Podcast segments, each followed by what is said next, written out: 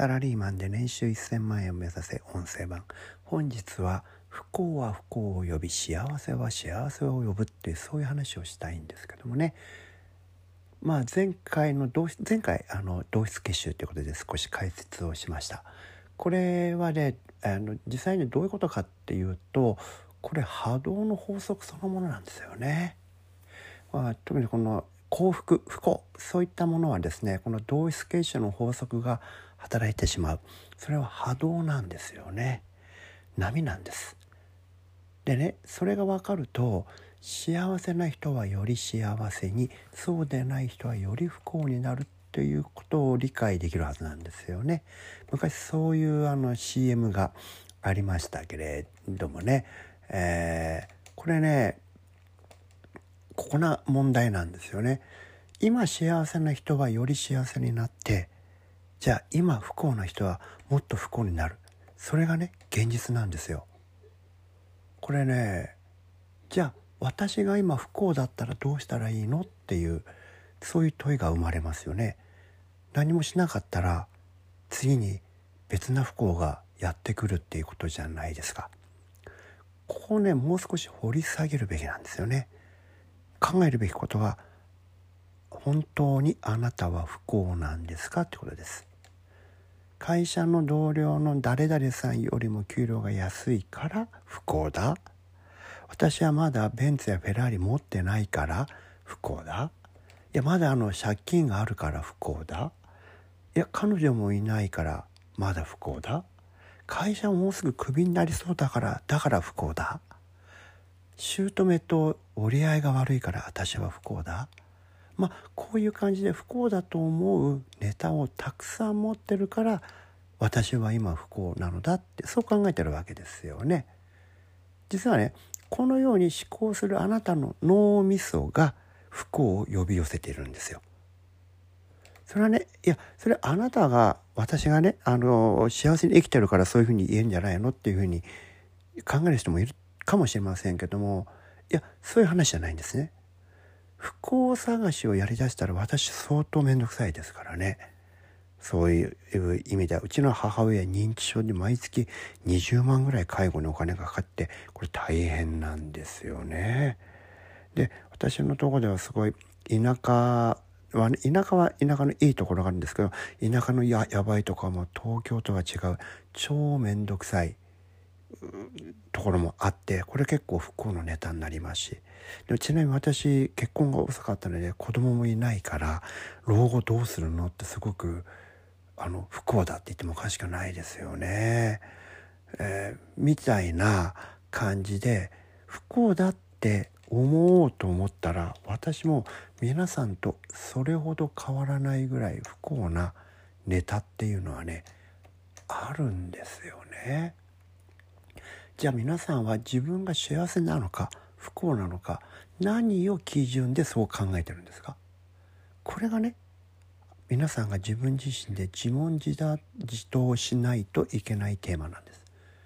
例えば収入という切り口で考えた場合誰々さんと比べて私の方が安いだから不幸だって考えることも可能ですがでも他のバツバツさんよりは私の方が高いって考えることも可能だしいやいや中国の農民に比べれば3食確実に食べられるだけ幸せだぞっていうことも考えようと思えば論理的には可能でしょ？こういう話をすると「え結局それ下を見て自分が幸せだって思い込めって言ってんですか?」みたいな発想をする人がいるんですけどちょっとねこれニュアンスが違うんですよね。自分が幸せだと思い込めなんてことは私は言ってません。これ、ね、その思い込むって切り口で言えば誰々さんと比べると私の方が年収が安いって考えることもこれ思い込んでることなんですよね。だってこの思考の前提には給料が高い方が幸せで安い方が不幸だという思い込みがあるからですよ。私がここでお伝えしたいのはね誰かもしくは何か自分以外のものと比較してどっちが上でどっちが下かその結論によって幸せか不幸かを判断することが間違いなんじゃないのって言ってるわけです。その前提となる思考を見つめ直す必要があるよねって言ってるわけです。具体的にはっきり言うとね給料が高いから幸せですかって高級車を持ってると幸せなんですか借金があったら不幸なんですか結婚できてないと不幸なんですか？私のように子供がいないと不幸なんですか？会社をクビになりそうだと不幸なんですか？こういうことを振り返ってみる必要があるって言ってるんですよ。この部分を突き詰めると幸せの本質が何なのかが自分なりに腹落ちするはずなんですね。というかこれが腹落ちしていない人が不幸なんですよ。どうしてそんなこと言えるかというとこれが腹落ちすると人生あらゆる局面で幸せな面もあれば不幸な面もあるということがわかるからです。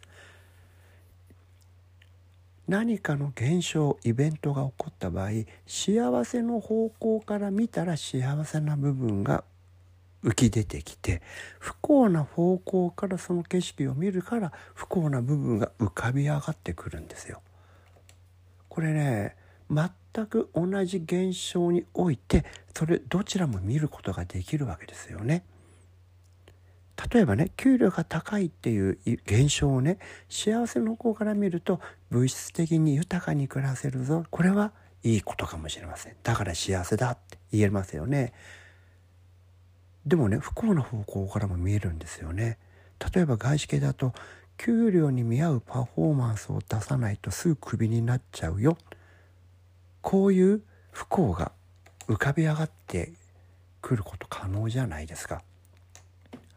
ここ分かります？これでね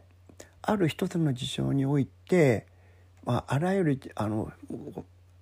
幸せな面と不幸な面両方が内在してるでしょっていうことですよ。だからここで思考の癖を変えて幸せな方向から見るようにすることであなたはこの幸せが増えてくる。あなたが幸せだと感じるわけですからそれによって波動の法則同質結晶の法則で次の幸せがやってくるという話になるんですね。ちょっとこれ重たいテーマですからもう一度聞き直してじっくり考えてみてくださいね。今日もお聴きいただきありがとうございました。